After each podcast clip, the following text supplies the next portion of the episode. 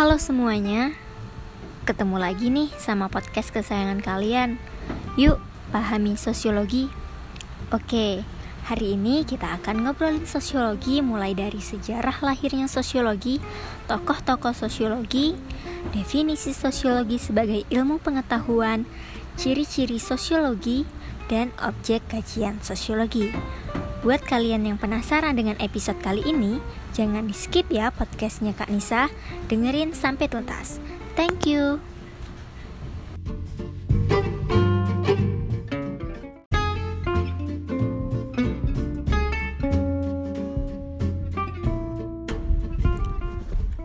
Oke adik-adik, kita akan mulai dengan sejarah singkat lahirnya istilah sosiologi.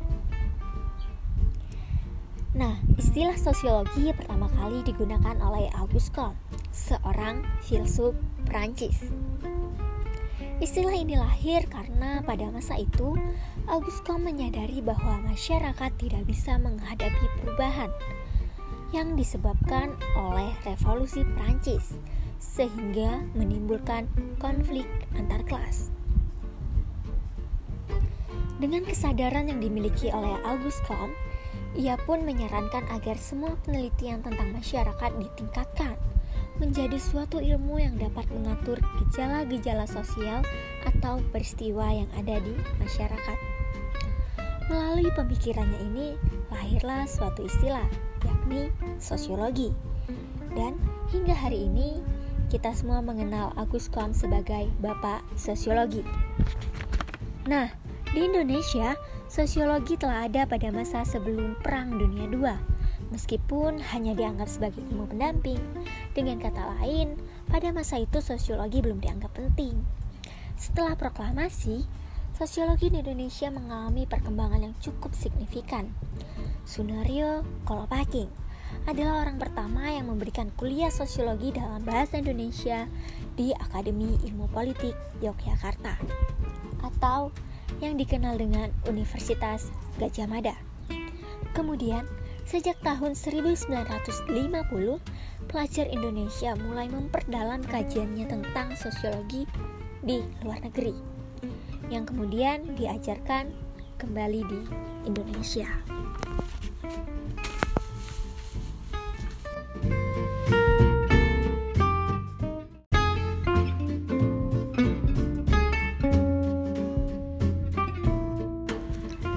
Adik-adik.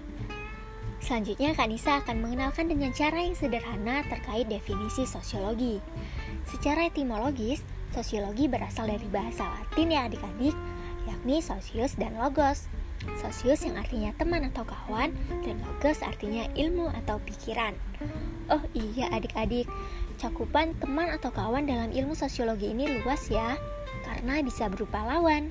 Hal ini disebabkan hubungan yang terjadi di antara individu tidak hanya berujung pada pertemanan.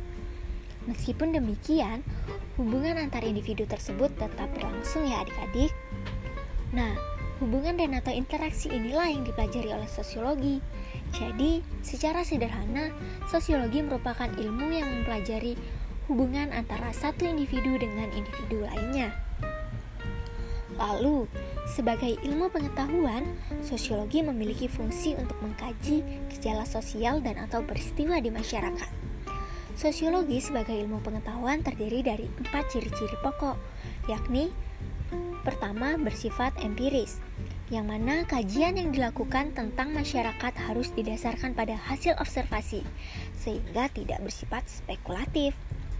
Yang kedua bersifat teoritis, yang mana kerangka dari unsur-unsur yang didapat melalui observasi disusun secara logis untuk menjelaskan hubungan sebab akibat. Dan yang ketiga bersifat kumulatif, yang mana teori-teori sosiologi dibentuk berdasarkan teori-teori yang sudah ada sebelumnya. Dan yang terakhir bersifat non-etis, yang mana sosiologi tidak mencari baik buruknya suatu fakta, tetapi fakta-fakta tersebut dijelaskan secara realistis.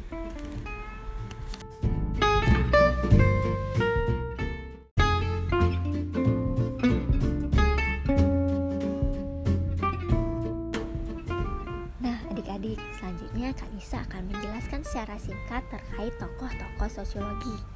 Dalam kesempatan kali ini, Kak Nisa hanya akan mengenalkan empat tokoh sosiologi saja ya, yang mana mungkin tokoh-tokoh ini terdengar familiar di telinga adik-adik. Oke, langsung saja yang pertama adalah Auguste Comte.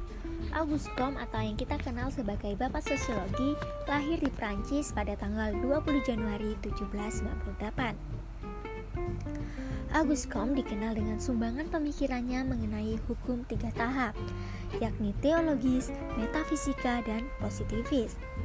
Tahap teologis adalah zaman di mana masyarakatnya mempunyai kepercayaan magis. Pada zaman ini, dunia bergerak menuju alam baka, menuju ke pemujaan terhadap nenek moyang, menuju ke sebuah dunia di mana orang mati mengatur orang hidup. Nah, selanjutnya adalah tahap metafisika, yaitu masa di mana pemikiran manusia masih terbelenggu oleh konsep filosofis yang abstrak dan universal. Yang ketiga adalah zaman positivis, yaitu masa di mana segala penjelasan gejala sosial maupun alam dilakukan dengan mengacu pada deskripsi ilmiah. Oke adik-adik, yang kedua adalah Karl Marx Karl Marx sendiri lahir di Jerman pada tanggal 5 Mei 1818. Sumbangan pemikiran Karl Marx bagi ilmu sosiologi adalah teorinya mengenai kelas sosial. Menurut Karl Marx, masyarakat kita ini dibagi ke dalam dua kelas ya adik-adik, yaitu kelas bourgeois dan kelas proletar. Kelas bourgeois terdiri atas orang-orang yang menguasai alat produksi. Dan kelas proletar adalah mereka yang tidak memiliki alat produksi dan modal, sehingga menjadi kelas yang dieksploitasi oleh kelas berjuis. Oke adik-adik, selanjutnya adalah Emil Durkheim. Nah, Emil Durkheim sendiri lahir pada tanggal 15 April 1858. Pemikiran Durkheim yang sampai sekarang masih menjadi rujukan bagi ilmu sosiologi, salah satunya adalah pandangan bahwa setiap masyarakat memerlukan solidaritas. Menurutnya, ada dua tipe utama solidaritas, yakni solidaritas mekanis dan solidaritas organis. Solidaritas mekanis merupakan tipe solidaritas yang didasarkan pada persamaan dan biasanya ditemui pada masyarakat sederhana. Solidaritas organis ditandai dengan adanya saling ketergantungan antar individu atau kelompok lain. Masyarakat tidak lagi memenuhi kebutuhannya sendiri. Oke adik-adik yang terakhir adalah Max Weber. Max Weber lahir di Jerman pada tahun 1864. Weber menyumbangkan beberapa teori sosiologi, salah satunya yaitu tindakan sosial. Menurutnya, tindakan sosial merupakan hasil dari proses berpikir dan dilakukan secara sadar.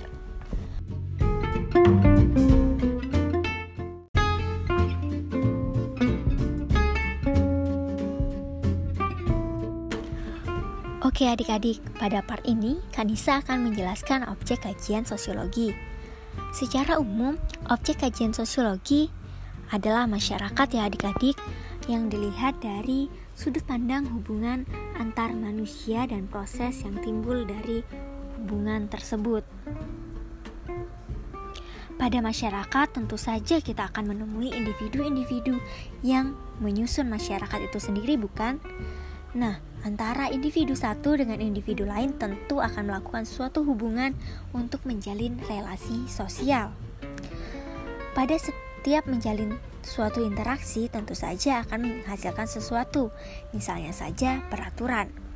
Akan kita temui berbagai proses dari hasil relasi yang terjalin pada individu. Proses tersebut tak hayal akan menimbulkan suatu perubahan yang akan dialami oleh masyarakat. Mengapa demikian?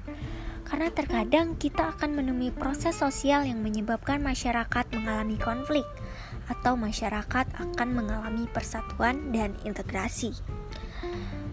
Melalui proses inilah kita akan melihat berbagai rangkaian peristiwa yang akan melibatkan keberadaan individu di dalamnya.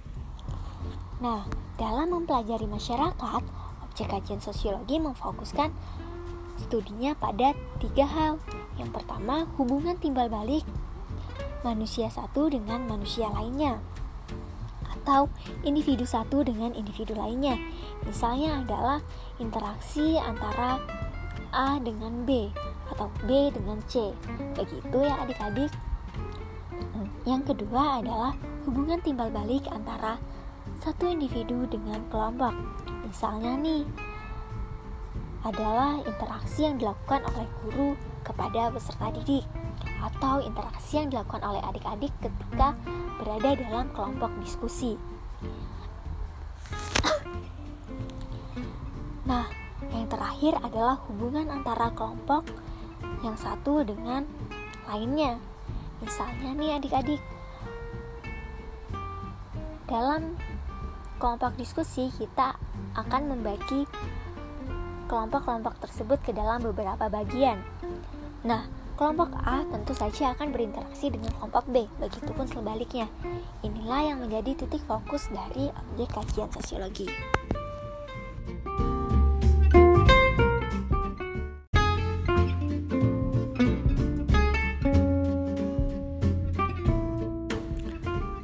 Oke adik-adik, sekian podcast pada episode mengenal sosiologi. Jangan sampai bosan loh dengerin suaranya Kak Nisa. Kak Nisa harap adik-adik seneng ya. Ingin belajar sosiologi dengan cara santai dan menyenangkan? Yuk dengerin podcast. Yuk pahami sosiologi. See you. thank you